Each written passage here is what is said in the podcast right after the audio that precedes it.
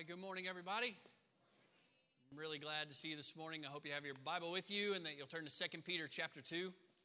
As you're turning there, I want to put something on your radar so you can be praying uh, even, even this morning, even right now. Uh, our own Reed Roper is over in Marion at the Journey, uh, preaching God's word there today about the role of uh, the local church in the global mission. Um, and he is there because two of their pastors are uh, in Central Asia with our friends, the O's. Um, visiting them, seeing the work that God is doing there, and seeing how they can partner uh, with them. And so, um, our Reed is is is in Marion, uh, filling the pulpit there today. So be praying for him as he shares God's word with his people um, there. All right, Second Peter is where we are today. Last week we jumped back into our study of Second Peter after taking some time away for Advent. It was good to be back doing what we do around here. That is expositional preaching where we give an explanation and application of a particular portion of God's word. And that particular portion last week was 2 Peter chapter 2 verse 9, which is really the high point of a, of a big if then argument that Peter started back in chapter 2 verse 4 by using three Old Testament examples that demonstrate the track record of God to on the one hand judge the unrighteous and on the other hand rescue the godly. This established track record of God is intended by Pastor Peter to encourage his audience as they face pressures, pressures like watching people they love go the way of false teachers, and the temptation to go that way themselves. The very real temptation to walk off uh, the narrow path that leads to life and walk the wide road that leads to destruction.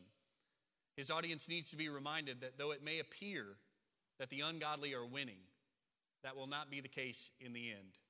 Judgment is coming. In fact, judgment is already happening in the lives of these false teachers. And it may look like the godly are losing, but that will not be the case in the end. That will not be the case in the end. The text said that God knows how to rescue his people, and he will rescue his people. He knows how to rescue you, was the first bit of application. He knows how to rescue you from trials trials that you are facing, trials uh, that might tend to lead you off the right road. I asked you to consider what trials you are currently facing and find comfort in this text and a settling in your spirit to know that God knows how to rescue you. He also knows how to punish the unrighteous. We saw this quote from Dick Lucas that was helpful when he said, In the meantime, those who hold on to their belief in God must not lose heart because he has not yet vindicated himself, but he will. He will vindicate himself. And if you find yourself as one of the unrighteous, whom God knows how to punish and will punish in the end, then I invite you already today to repent of your sins and believe in the Lord Jesus Christ. I want you to know that every one of us who have experienced and are experiencing salvation from God were once enemies. We're once his enemies. We're once under his wrath, even as you are. But he rescued us and he redeemed us, and everything changed one day. Maybe by God's grace, everything will change for you today. Repent and believe in the Lord Jesus Christ and find salvation. Well, this week we come to a text that I want to describe to you, like I described a text a few weeks ago in Matthew on Sunday night. I want you to imagine our text today is a thicket, and there are a whole bunch of rabbits hanging out in that thicket that are just waiting to run out. And when they do, we have a choice to make. We can chase them. We can chase them until we exhaust ourselves, or we can stay focused on the main point. And I want you to know that chasing rabbits is fun. I spent a lot of time chasing rabbits this week and enjoyed it. And you might want to give it a try this coming week. Uh, for a few of them that I point out to you, you might want to run the road with them. But chasing rabbits can often lead you away from the main thing. And when that happens, chasing rabbits is not a helpful thing. And I want to be helpful to you today. I want to be helpful in the time that we have together. So a few times to say today I'm going to say something like, "Hey, look, there's a rabbit." And I may even tell you that rabbit runs this way for quite some time. But I'm going to try to keep us focused on the task at hand. And I want us to remember that Pastor Peter is trying to help these people. Pastor Peter is trying to help his audience navigate the faithful path as false teachers try to lead them astray. And I want to help you do that today too. Like, I want to join with Pastor Peter and help you walk uh, the faithful path while false teachers try to lead you astray. And so we're going to be really careful today um, that we don't run away from the main point as we chase some of these rabbits. So look at it in the text, 2 Peter chapter 2, verses 10 to 16. One of the things that may alert you to some of these rabbits is, is a dramatically different translation. Like if you if you are not reading from New American Standard as I am today, uh, and we come across a phrase and you have something that's quite different, just know that's probably a rabbit. That's probably a rabbit in the thicket that's waiting to run out. And you can chase him for a, for a long time, um, but make sure we're not running away from the main point. So let's read God's word together. 2 Peter chapter 2, let's pick it up in verse 10. Actually, let's pick it up in verse 9. It says, Then the Lord knows how to rescue the godly from temptation and to keep the unrighteous under punishment for the day of judgment, and especially those who indulge in the flesh in its corrupt desires and despise authority, daring self willed. They do not tremble when they revile angelic majesties. Whereas angels, who are greater in might and power, do not bring a reviling judgment against them before the Lord. But these, like unreasoning animals, born as creatures of instinct to be captured and killed, reviling where they have no knowledge, will, in the destruction of those creatures, also be destroyed, suffering wrong as the wages of doing wrong. They count it a pleasure to revel in the daytime. They are stains and blemishes, reveling in their deceptions as they carouse with you, having eyes full of adultery that never cease from sin, enticing unstable souls, having a heart trained for greed, accursed children. Forsaking the right way, they have gone astray, follow, followed the way of ba- Balaam, the son of Beor who loved the wages of unrighteousness. But he received a rebuke for his own transgression, for a mute donkey, speaking with the voice of a man, restrained the madness of the prophet. Let's pray together. Oh, Father in heaven, we are thankful for this opportunity to study your word together. We ask for help, the help of the Holy Spirit to understand this text to stay focused on the big ideas, to not get lost in what is unfamiliar to us, nor to be distracted by our mere curiosities. We ask that you would use this passage today to affirm what we saw last week about the certainty of judgment coming for the false teachers and those who follow them. We pray that you will use the text today to guard our own hearts against going their way. That you would use the text today to keep us on the right path, to keep us faithful by your grace. We pray all this in Jesus' name. Amen. Before we, we get our nose really, really close to the text today and look at it really closely like we always do, I want you to know that understanding the structure of this text today is going to help us big time in understanding the message of the text today. Right? Understanding the structure is going to help us understand the message. And if we were to chase any one of these elements alone, we might end up at the wrong conclusion. If we were to get a hold of one of these things and chase it all day, we might end up at the wrong place. We want to be careful to do that. So let's talk about the structure of the passage. The structure of the passage is really revealed in verse 9 that we looked at last week. When Pastor Peter said, The Lord knows how to rescue the godly from temptation and to keep the unrighteous under punishment for the day of judgment. Now, Pastor Peter's main point for his audience is that he knows how to rescue the godly. He knows how to rescue you. He knows how to keep you on the day of trial and temptation.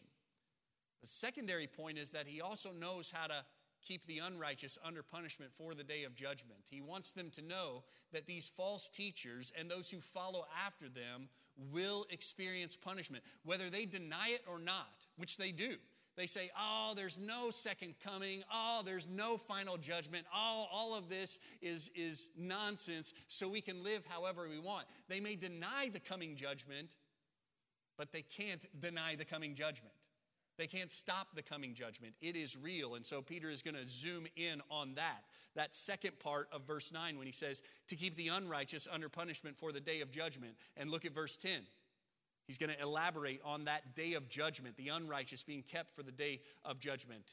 In verse 10, he says, And especially those who indulge the flesh in its corrupt desires and despise authority.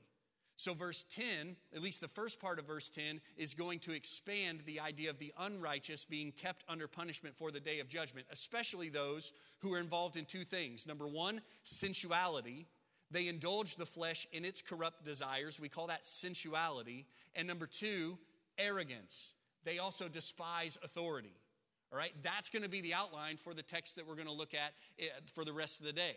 right? He's going to elaborate on their arrogance first in verses 10 through 13. When he says they are daring, self willed, they do not tremble when they revile angelic majesties, whereas angels who are greater in might and power do not bring a reviling judgment against them before the Lord. But these, like unreasoning animals, born as creatures of instinct to be captured and killed, reviling where they have no knowledge, will in the destruction of those creatures also be destroyed, suffering wrong as the wages of doing wrong. There, Peter is elaborating on the arrogance that he points out, right? They are super arrogant, they despise authority. And so he explains that in verses 10 to 13. And then at, in the middle of verse 13, he picks up on the concept of sensuality. That he said, especially those who indulge the flesh in its corrupt desires. He says, their idea of pleasure is to carouse in broad daylight. They are blots and blemishes, reveling in their pleasures while they feast with you. They have eyes full of adultery, right? They never stop sinning. They seduce the unstable. He goes on and on and on talking about their sensuality. He's going to talk about sex and money as two elements of their sensuality. He's going to talk about lust and greed as two elements of their sensuality. He's going to give us some details on that. And all of this, as he outlines their sensuality and their arrogance, and then he explains those in more detail, all of that actually connects back to verses 1 through 3 of chapter 2. I'm trying to show you here that this dumb fisherman is building a really tight argument here. This is all very well connected. Look at chapter 2, verse 1, when he says, but false prophets also rose among the people, just as there also will be false teachers among you, who will secretly introduce destructive heresies, even denying, even denying the master who bought them. That sounds like arrogance, right? They deny the master, the one who bought them, and bring swift destruction upon themselves. Many will follow their sensuality, right? That sounds like indulging the lusts of the flesh. They Many will follow their sensuality, and because of them, the way of the truth will be maligned. And in their greed, they will exploit you with false words. Their judgment from long ago is not idle, and their destruction is not asleep. He really set this up all the way back at the beginning of chapter 2, right? Um, so I want you to see how all of chapter 2 works together. Um, we spend a lot of time with our noses really close to the book, and sometimes it's hard to see those connections. But I want you to understand that because the structure, understanding the structure today, will help us in understanding the message today. So let me remind you what verse 10 says. Chapter 2, verse 10.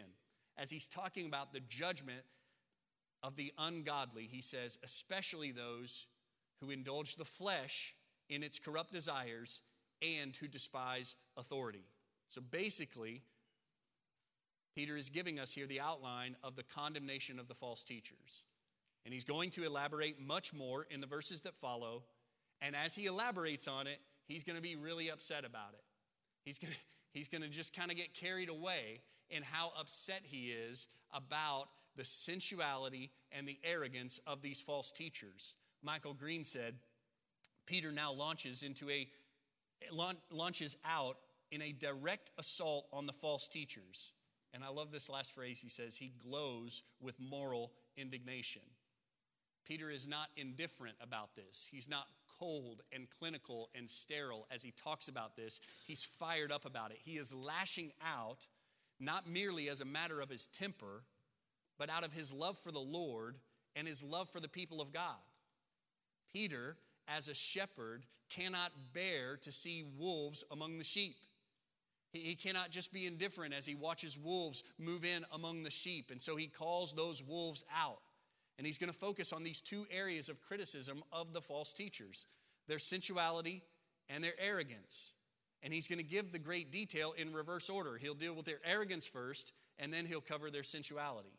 But before we dig into that, I want us to first notice the connection between their teaching and their living. These are false teachers, but he doesn't necessarily tackle the doctrine that they are teaching, he attacks the way they are living. And I want us to notice right off the bat that there is a connection. There is always a connection between their belief and their life.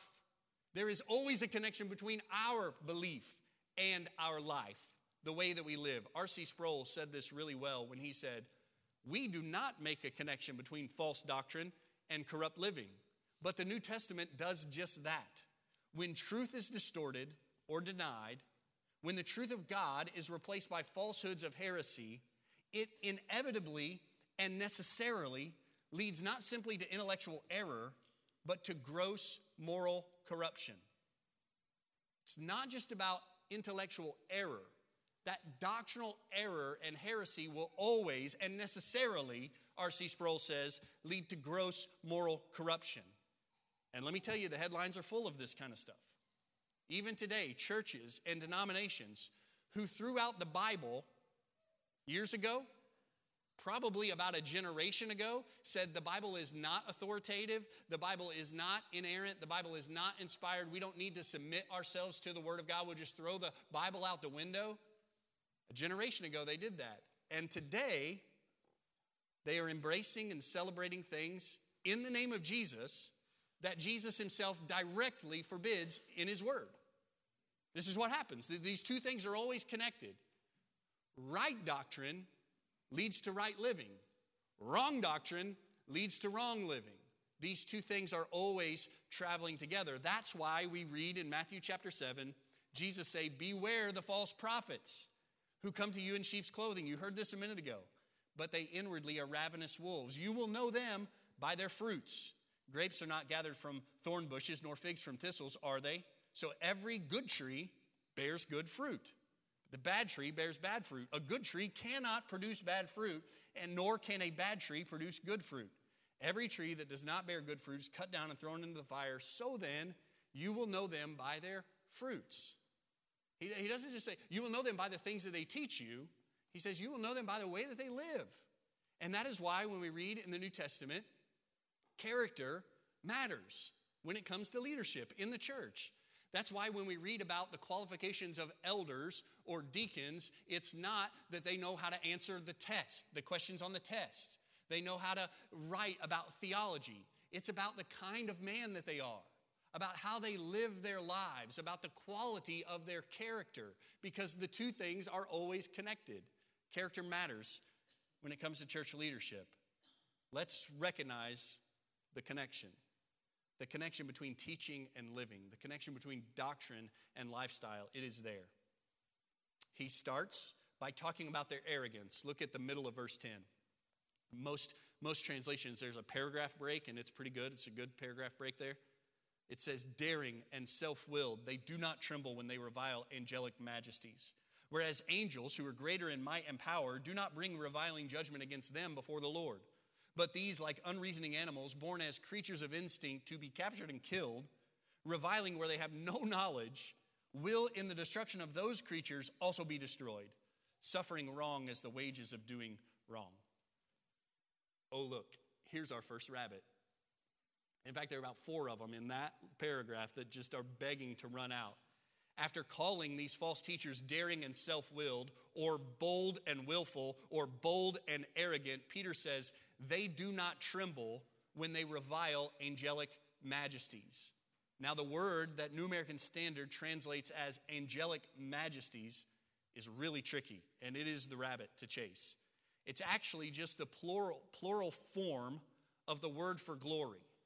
If you were just if, if, if you were in Greek class and you were translating this, you would probably just write glories there, which is why English Standard Version translates it as the glorious ones. Now, I read a bunch of pages about precisely to what or whom this is referring. Who are these, or what are these angelic majesties? What are these, or who are these glorious ones exactly? And there are no less than five camps. And in fact, there are probably more like 12 or 13 sub camps. People have written pages and pages. Each one of these camps labors to build their case. Some say these are good angels, glorious ones.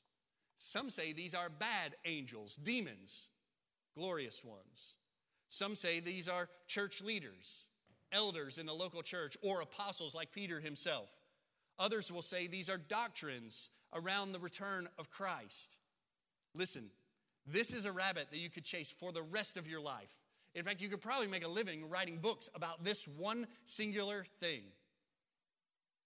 And if you chase it, Let me encourage you not to miss the point. Here's the point. Whatever it means, whoever or whatever the glorious ones are, or these angelic majesties, whoever, whatever they are, here's what you need to know. The false teachers that Peter is attacking here are so arrogant that they revile or blaspheme these glories and they do not tremble. They are not afraid, but they should be. Right? Whatever the glories are, these false teachers will thumb their nose at them. They will revile. They will blaspheme. They will scoff. They will mock without any fear or any trembling at all. And yet they should be afraid and they should tremble. Their pride and arrogance are on display. They seem to have no respect at all for authority, whatever that authority may be. They seem to have no fear at all, and they seem to have no humility at all. By contrast, as Peter describes this, he says, angels, in the next phrase, he says angels, probably a reference to good angels here, although we could chase that rabbit for a long time too. Angels are humble. Unlike these false teachers, angels, angels are humble. Even though they have great might and power, as Peter says in the text, the angels have great might and great power, unlike the false teachers. And even though the angels are right, unlike the false teachers who are wrong, even though these angels have great might and great power, and even though they are right, they leave the judgment up to the Lord. They don't presume to issue reviling blasphemies themselves. They leave that to the Lord, which is the only proper thing to do because judgment belongs to Him ultimately, right? It is not my job to cast that kind of judgment, to pronounce that kind of judgment. It is not the angel's job to pronounce that kind of judgment. That belongs to the Lord. And so, angels, rightly, who have great might and power and authority and have a right view of things say, We defer to the Lord on this. While the false teachers will say, I will even say to any authority, You're wrong. Who do you think you are? You've got no right to say anything about me. The arrogance, the arrogance of the false teachers is contrasted with the humility of the angels. So, what we're seeing here is truly a study in contrast to highlight the ridiculous and outrageous arrogance of the false teachers. Peter goes on, in light of their arrogance, to illustrate the condemnation that is coming their way by likening them to unreasoning animals. He says that they only operate by the instincts of the flesh, which we know the instincts of the flesh are misguided apart from the Lord. They are guided by the instincts of the flesh, and they will end up captured and killed in the pursuit of those instincts. Douglas Moo says, like unreasoning animals, destined only to be slaughtered, the false teachers, in their unreasoning arrogance and sinfulness, are destined also for the slaughter, namely the slaughter of God's judgment. He says, This is it. You are so arrogant, so misguided, that you're just like an unreasoning animal destined for the slaughter. And the slaughter is coming to the false teachers. It is the slaughter of God's judgment. Now, the end of verse 12 and the beginning of verse 13 are interesting to me.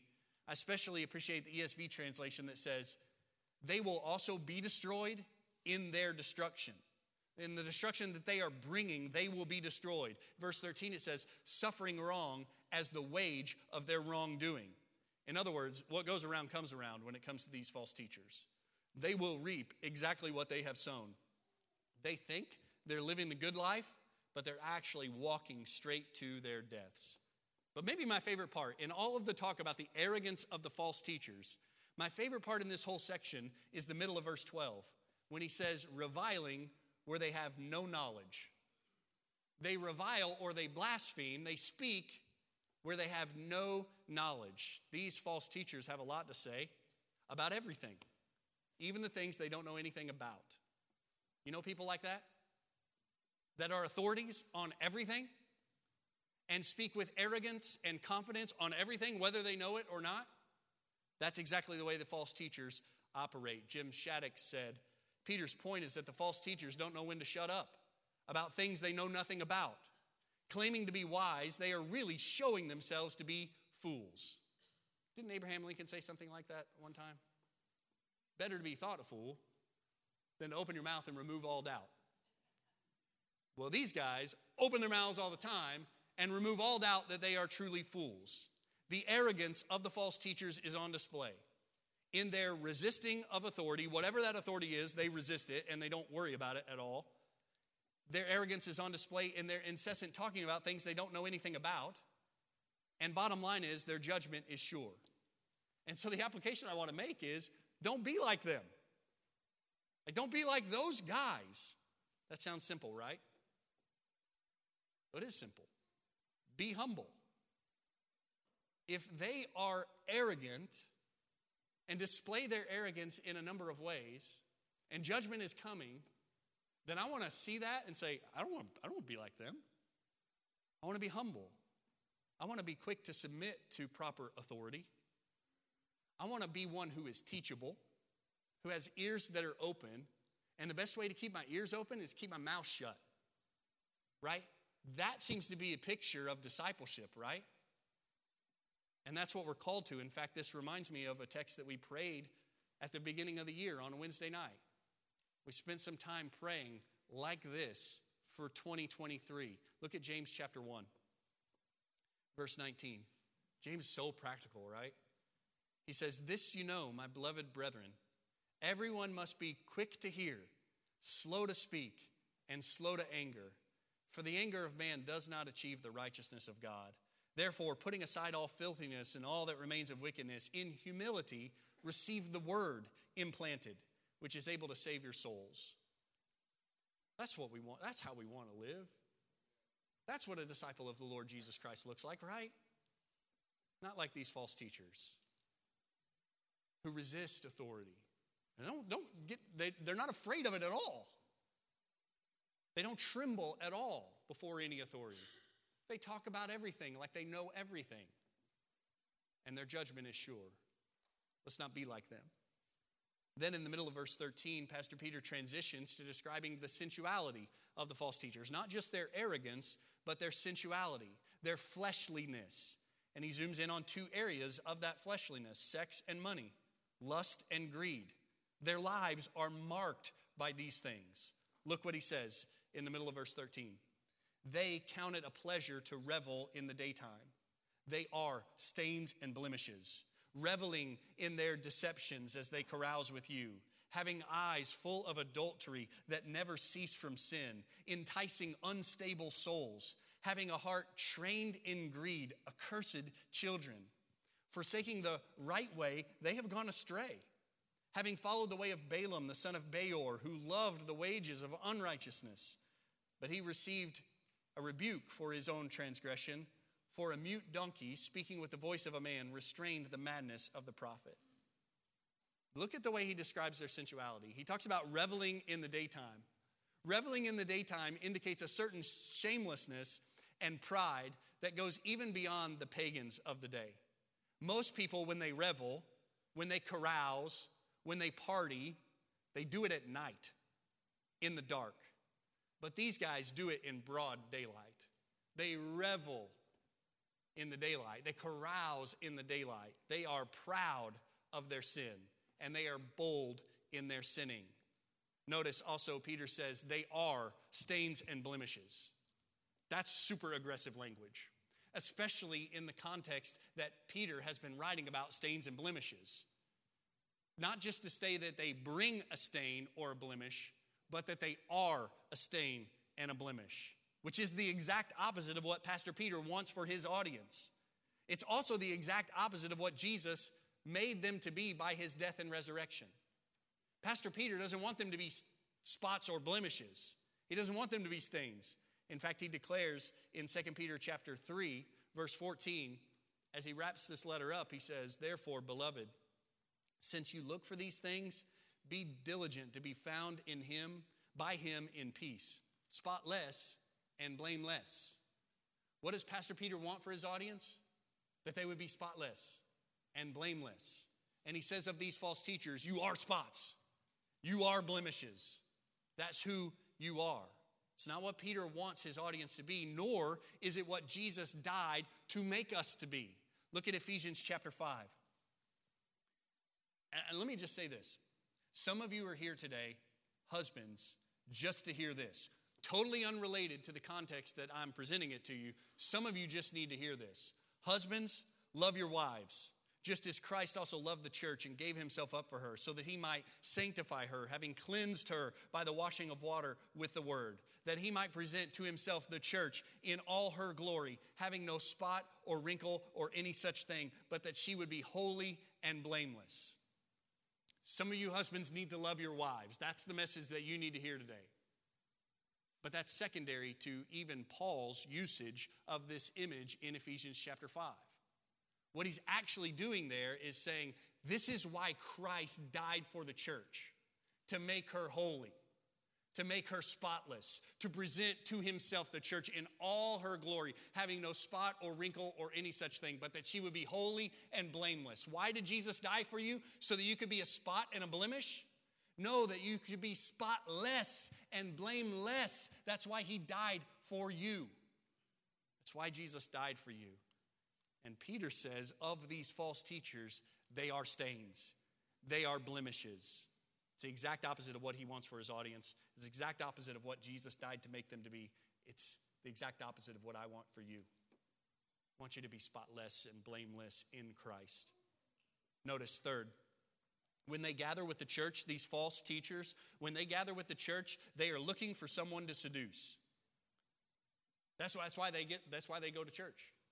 That's why they go to the gathering. They're looking for someone to seduce. The language that Peter uses here is a rabbit that you could probably chase for a while when he says they have eyes full of adultery.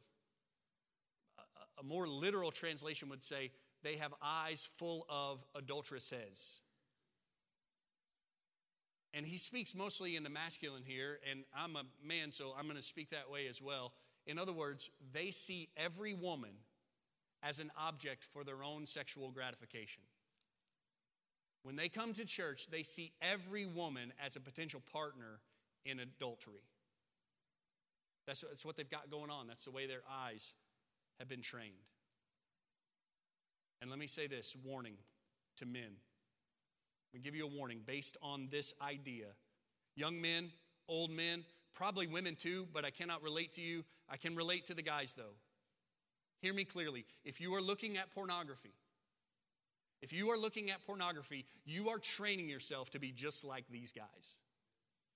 You are training yourself to have eyes full of adulteresses. To look, you are training yourself by looking at pornography, you are training yourself to look at every woman as a potential partner in adultery. You're training yourself to be, you're not training yourself in the way of godliness. You're not training yourself in the way of Christ likeness if you're looking at pornography. You're training yourself to be just like these false teachers, to walk that wide road that leads to destruction. And I'm calling for repentance for all of us. No matter how far we walk down that road, I'm calling for us to repent, to stop walking that way and start walking a new way a way of godliness, a way of righteousness, a way that honors the Lord. That's why Dylan is teaching this class on Sunday nights. We need this. We don't want to walk the way of the false teachers. We don't want to go their way. We know that it leads to death. We want to walk in a way that leads to life in Christ. There's a warning here for us. But rather than heed my warning, rather than hear my pastoral heart, I want you to hear Jesus speak about this in Matthew chapter 5, in the Sermon on the Mount. He says, You've heard that it was said, You shall not commit adultery. But I say to you that everyone who looks at a woman with lust for her has already committed adultery with her in his heart. If your right eye makes you stumble, tear it out and throw it from you. For it is better for you to lose one of the parts of your body than for your whole body to be thrown into hell. If your right hand makes you stumble, cut it off and throw it from you. For it is better for you to lose one of the parts of your body than for your whole body to go into hell. These guys have eyes full of adultery, and when they gather with the church, they're looking for someone to seduce. And we be trained to walk their path by looking at pornography. Rather, let's walk the path that Job tried to walk, as he expresses it in chapter 31 when he says, I have made a covenant with my eyes. Then how could I gaze at a virgin? We need to make a covenant with our eyes that they will not be full of adultery. That we will not see every member of the opposite sex or even our own sex as a potential uh, prospect for adultery. That we would have eyes of purity. These false teachers, when they gather with the church, they're looking for someone to seduce. Next, they prey on the unstable. They prey on the unstable. Oh, friends, pay attention here. Peter is saying that these false teachers are picking off those who are not well grounded in the truth of God's word. They are devouring those who are unfamiliar with and uncommitted to the commands of God as revealed in the scriptures. That's why, that's why Peter says at the beginning of this letter in verse 12 of chapter 1 Therefore, I will always be ready to remind you of these things, even though you already know them and have been established in the truth which is present with you. He, that word established is the exact opposite of unstable in the text we're looking at today. And he's saying, I'm going to remind you of these things. You're already established in them, but I want you to be even more established in them so that you're not among the unstable that these guys are preying on. Read on, he says, I consider it right, as long as I am in this earthly dwelling, to stir you up by way of reminder, knowing that the laying aside of my earthly dwelling is imminent, as also our Lord Jesus Christ has made clear to me. And I will also be diligent that at any time after my departure, you'll be able to call these things to mind. Peter is pastorally motivated that these people would not be unstable, but they would be established in the truth. He's giving his life to this, and he's passionate about it. And we should be too. Douglas Moo says it is precisely those who fail to become solidly grounded in Christian truth whom false teachers find to be easy prey. Like trees with shallow roots, they are easily swayed and toppled. And those are exactly the kind of Christians that the false teachers are picking off left and right. Those who don't know the word, those who don't care anything about obedience, easily swayed and easily toppled. Man, there is a price to pay for that. There's a price to pay for being led away like that, but there is a severe price to pay for leading people like that. And Jesus speaks about this. We just studied this on Sunday night a few weeks ago in Matthew chapter 18. Look at chapter 18, verse 6. Jesus says, Whoever causes one of these little ones who believe in me, right? One of these little Christians, whoever causes one of these little ones who believe in me to stumble, it would be better for him to have a heavy millstone hung around his neck and to be drowned in the depth of the sea. That, that's, that's these guys that Peter is talking about. Peter is no doubt thinking about this teaching of Jesus as he says this. They pick off the unstable ones and they will pay for that. But don't let yourself be picked off. Read, read, on in Matthew 7. Woe to the world because of its stumbling blocks, for it's inevitable that stumbling blocks come, but woe to that man through whom the stumbling blocks come. False teachers are making a life out of this, being a stumbling block and leading the little ones astray. It'd be better, it will be better for them to have a millstone hung around their neck and be thrown in the sea on the day of judgment. They prey on the unstable. Next, they have trained their hearts for greed. Did you see that in the text? It's a super interesting word for training here. It's from the realm of athletics, and it's the word where we get our word gymnasium. It means, in other words, like an athlete, through discipline, dedication, and repetition, these guys have trained their hearts for greed.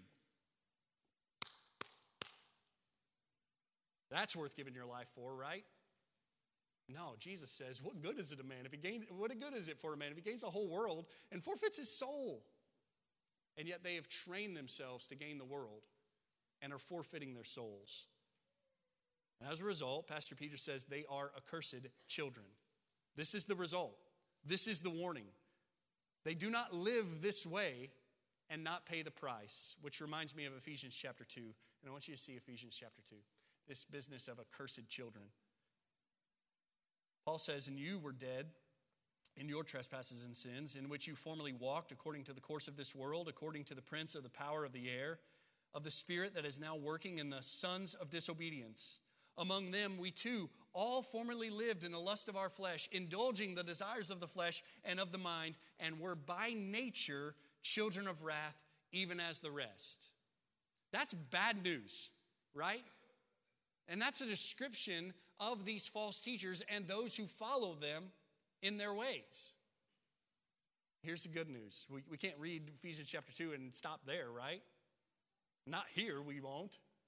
Read on, it says, But God, being rich in mercy because of his great love with which he loved us. Even when we were dead in our transgressions, he made us alive together with Christ. By grace, you have been saved. And he raised us up with him and seated us with him in the heavenly places in Christ Jesus, so that in the ages to come, he might show the surpassing riches of his grace in kindness toward us in Christ Jesus. For by grace you have been saved through faith, and that not of yourselves, it is the gift of God, not as a result of works, so that no one may boast. For we are his workmanship, created in Christ Jesus for good works, which God prepared beforehand, so that we would walk in them. Ephesians chapter 2 is gold, isn't it? It is honest about the bad news of the gospel that we are under judgment because of our sin. And it is honest with us about the good news of the gospel that salvation is available because Christ died for sinners. God, rich in mercy, because of his great love with which he loved us, made us alive together with Christ. By grace, you have been saved through faith. That's not your doing, it's gift of God. Right? Hallelujah for that. Hallelujah for that. And some of you need to respond to that with repentance and faith today. With initial repentance and faith, or with ongoing repentance and faith. Judgment is coming because of sin, but salvation is available because Christ died for sinners. And then this last thing about Balaam, I'm going to leave that as a rabbit for you to chase on your own time. But I will say this they have, these false teachers have, like Balaam, gone astray, left the right way. You read about it in Numbers if you want. He's a prophet for hire, he's a fleshly man, he loves unrighteousness, and he's greedy. He's an illustration, Peter says, of the false teachers, their sensuality and their greed, their desire to lead people astray, and their demise as a result. I want you to know that Balaam is a cautionary tale. The story of Balaam is a cautionary tale. It is not just a story about how God can make a donkey talk.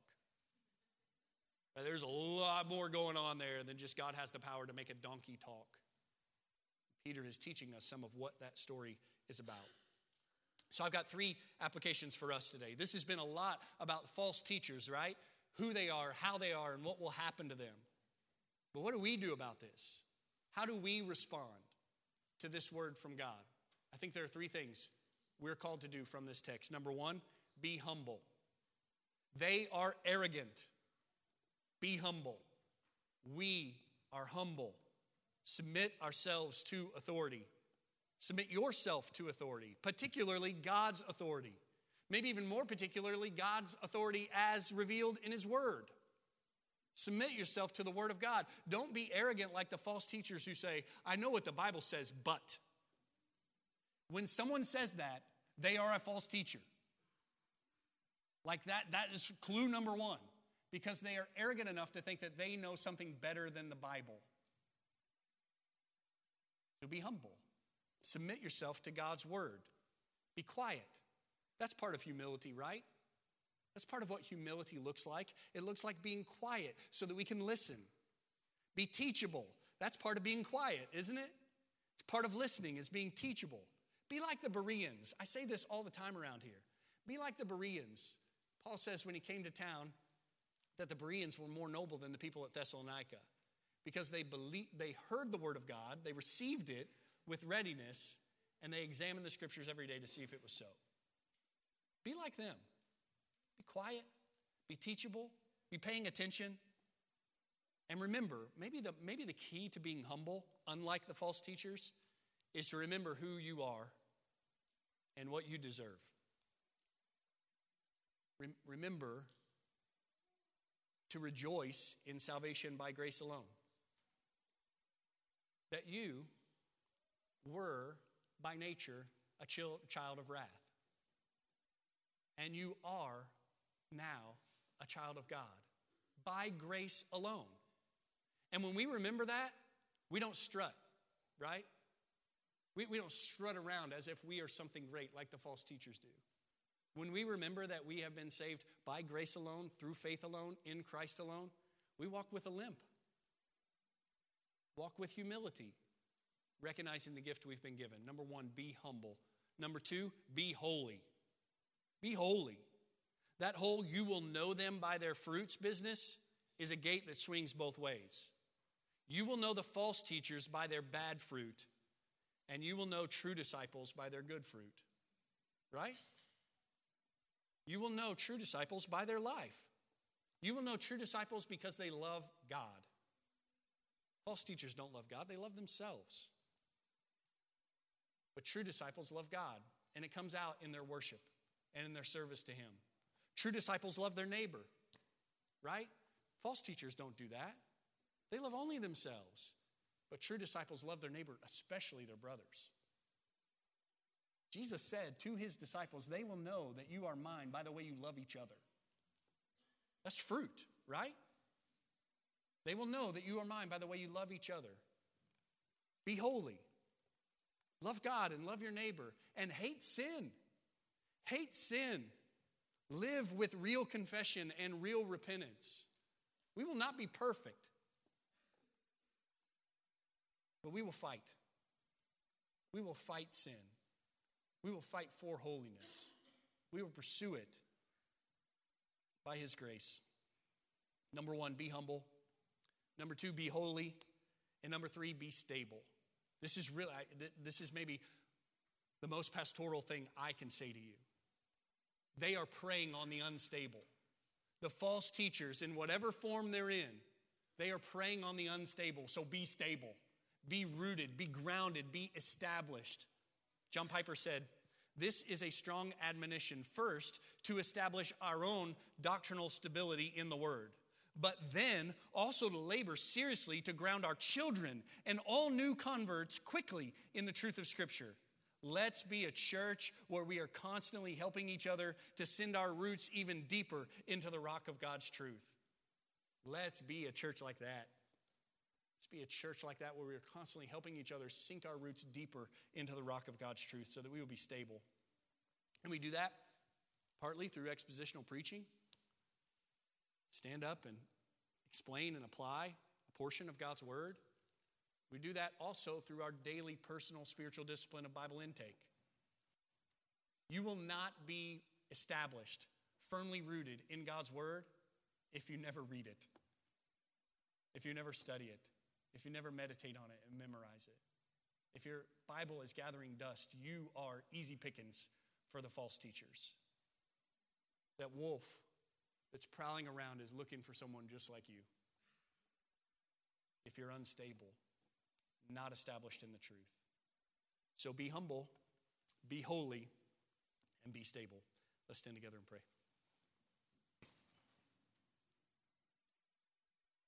Father, help us to take all this seriously like Peter does. This is not a game. This is not a way to make our life more comfortable or pleasurable this is life or death stuff. This is eternal life or eternal death stuff that we're talking about today. So help us to take it seriously. And I pray for your people that we will be humble and holy and stable as we walk with each other, as we walk with the Lord Jesus Christ. That you will grow us in these areas for the sake of your name, for the sake of your glory. But we pray also for men and women and boys and girls among us who are accursed children. They currently stand as children of wrath. They are dead in their trespasses and sins. They are walking according to the course of this world. And you can change it, Lord. Only you can change them. You are rich in mercy. You have sent your Son to die for sinners. So the, we ask that you would bring the gospel home today. That you would, by your grace, teach men and women and boys and girls about your holiness and their sinfulness. We pray that you would open their eyes to the sacrifice of Christ in their place and that you would save them by your grace, not as a result of works, but by your grace, so that any boasting is boasting in what you have done. God, save. God, grow. Grow your people. Conform us to the image of Christ, we pray. In his name.